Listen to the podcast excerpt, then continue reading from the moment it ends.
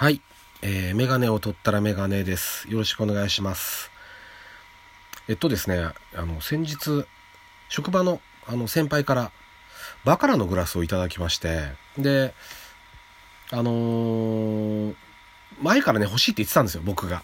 なんでかというと、その昔ね、吉川晃司さんがバカラのグラスでいつもお酒を飲んでるって話を聞いて、それからずっと欲しくて、で職場でもね、やっぱりあのお酒好きな人は持ってるんですよね。でその人もあの自分用のやっぱいくつか持っていて、で奥さんも持ってたらしいんですけど、やっぱりねちょっと重くて使いづらいっていうんで、今江戸切子を使ってらっしゃるって話でしたね。でお子さんたちもやっぱりお酒結構好きみたいで、まあ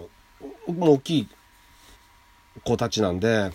あのそれぞれ皆さん持ってるらしくて、でなんか倉庫かなんかをこう掃除してたら、あの中古だけどいっこ出てきたよって言われて、どうなんて言われたんで、ああ譲っていただけるならぜひなんて言ってたら、持ってきてもらったらものすごい綺麗なんですよ。もう箱に入ってて、こう使った形跡よくあのちゃんと洗って使ってねなんて言われたんですけど、こうあ本当にこれ使ったんかなっていうぐらい綺麗で、真っ赤な箱に入ってバカラので、あのこう書類っていうんですかね、こうカードみたいなのが、バカラのカードが入ってるんですよね、中に。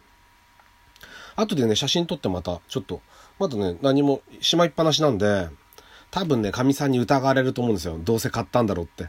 だからその辺の対策も考えて、ちょっとあのうまく出して使いたいなと思ってるんですけどね。あのそしたらいい、ちょっといいお酒飲みたいですよね、そしたらって思ってるんですけどね。あのち結構ラッキーなというか、ありがたい話だなーって思いますね。あの皆さんの声でお金かからずに結構そういう楽しみが増えて、だちょっといい氷も買ってこようかなとかね、ちょっとちょっと楽しみですね、やっぱりね。そういうあの贅沢するのはねと思います。えっとねそれではですね、えー、だいよんかいになりますね、ラジオにメガネを始めたいと思います。えー、よろしくお願いします。はい、でですね、今回ですね、あのアレルギーアレルギーについてちょっと話したいなって思ってるんですよ。で、あの、僕はね、最初にアレルギーっていうものに気づいたのが、ビワなんですよね、子供の頃。ビワってね、今、全然食べないんですけど、当時、何かの表紙でもらったかなんかで、ビワを食べることが、あ、子供の時にあって、そしたらね、もう脳道は、なんか、なんつうの、かゆい、かゆいっていうんですかね、こう腫れぼったくなって、唇もかゆくってっていうのがあって、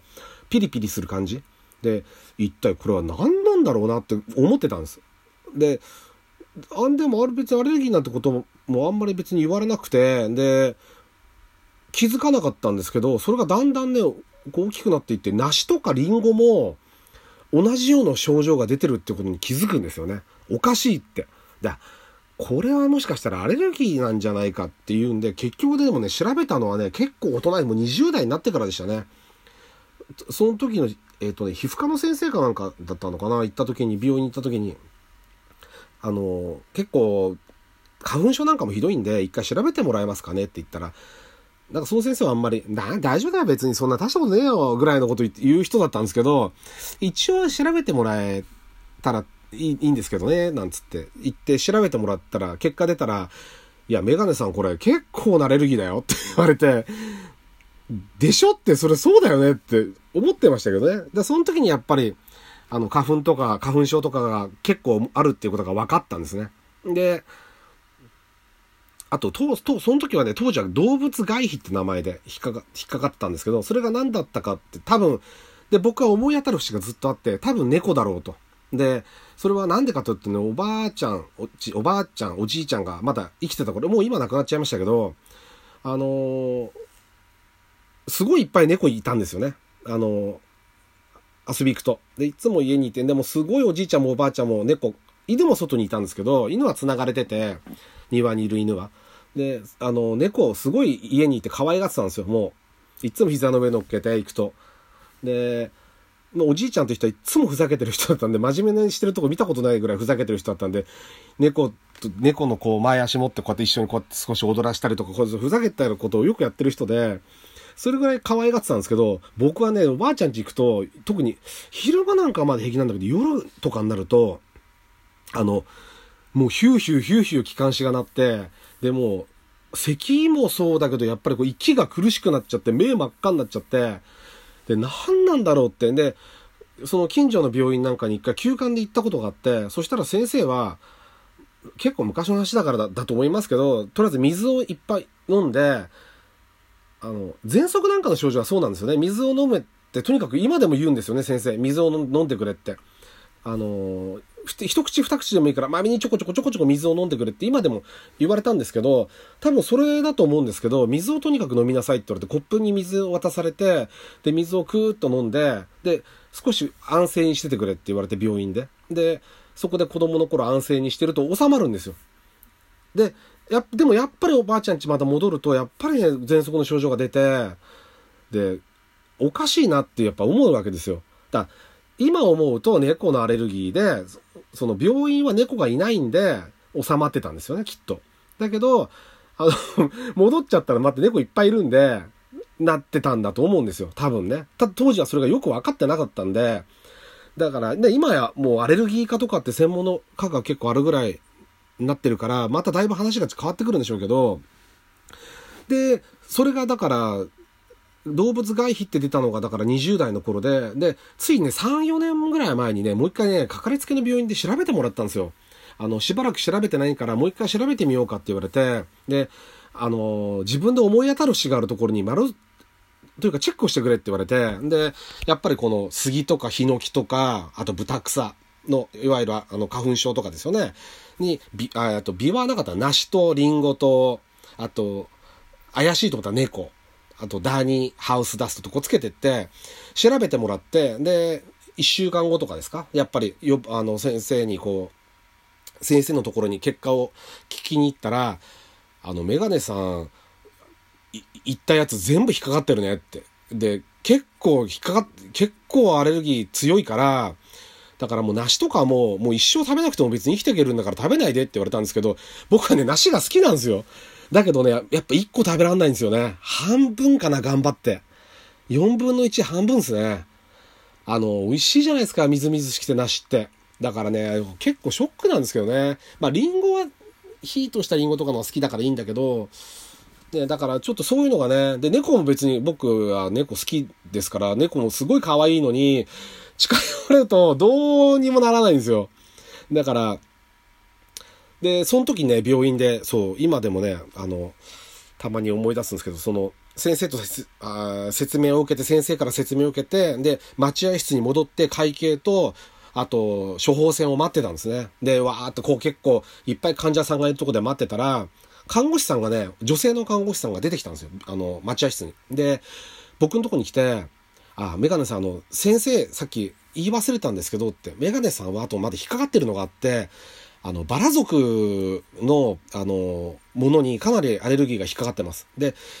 バラ族って言いますのは、って、こう、こういうのがあって、で、バラ族に引っかかってる人の特徴は、とかって言うんですよ。で、あ、あの、僕も詳しくわかんないですよ。でも、なんとなくわかるのは、その、バラ族っていうなんか雑誌かなんかありますよね。確か。まあ、別に変な偏見があるわけじゃないですけど、みんな見てんじゃないですか。で、あれと思って、これ、なんか、なんか変な感じにな、なんかね、変な感じになったんですよ。やっぱそんな大きい病院、個人の病院だったんで、なんか変な感じになってて、で、みんなほら黙って座ってて、その中で僕がずっとこのバラ族についての説明をこう受けるわけですよ。で、で途中でだからちょっと、うんと思ったんで、あー、あー、バラ科のね、ですよねって僕が言ったら、はっって顔して、その看護師さんが、はい、あの、バラ科の、あの、植物とかかなっていう風に言って、場が収まったっていうのが、それが3、3年、にねん、にねんってことはね、もっとさん、よねんまえの話ですね。そんなことがありましたね。まあ、それはまあ、ど、まあ、どうでもいい話はどうでもいい話なんですけど、あの、そういう、いろんな、まあ、いわゆるそういう、いろんなアレルギーがあるってことですね。例えば、えっと、うちの娘だったら、やっぱちっちゃい時にいっさいぐらいの時かな、あの、やっぱアレルギー症状が出ちゃって、調べてもらったら、えっと、卵白、白身ですよね。白身が出ちゃったんですね。だからさんさいぐらいまではもう卵焼きも黄身だけとかにして、徹底的にこう揚げないようにしたんですよ。そしたら、治りましたね。良くなりました。良くなったというか治りましたね。で、そこに来て今度下の子が今度しら調べてもらったら、蕎麦がね、ちょっと引っかかってんですよ。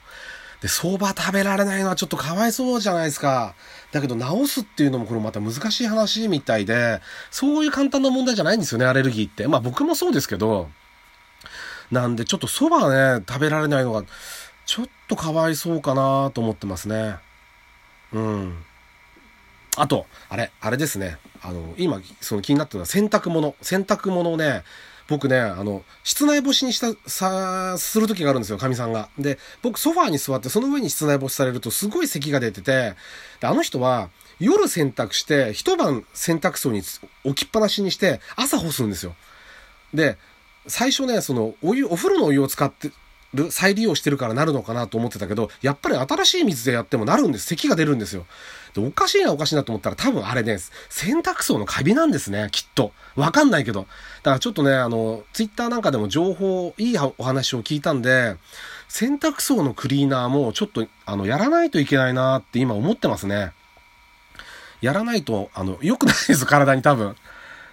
っていうことをね、今ね、ちょっと今考えてます。アレルギーとその喘息とアレルギーの関係とは、僕は詳しくわかんないですけど、多分どっかしらで関係してると思うんで、あの、ちょっとね、気をつけて、あの、行きたいなと思いますね。変な咳がちょっと出て続いたりしてるんで、だから皆さんもね、おかしいなと思ったら、まずは病院行って調べてみるのが一番いいと思います。あの、調べればすぐわかることなんで、アレルギーの検査って一回するのをお勧めします。はい。というわけでですね、あの、ちょっとアレルギーの話を今日はさせていただきました。まあ、あんまり参考にならないかもしれないんですけど、あの、ぜひ気になる方は検査に。ということで、えー、メガネを取ったらメガネでした。えー、ありがとうございました。また次回よろしくお願いします。失礼します。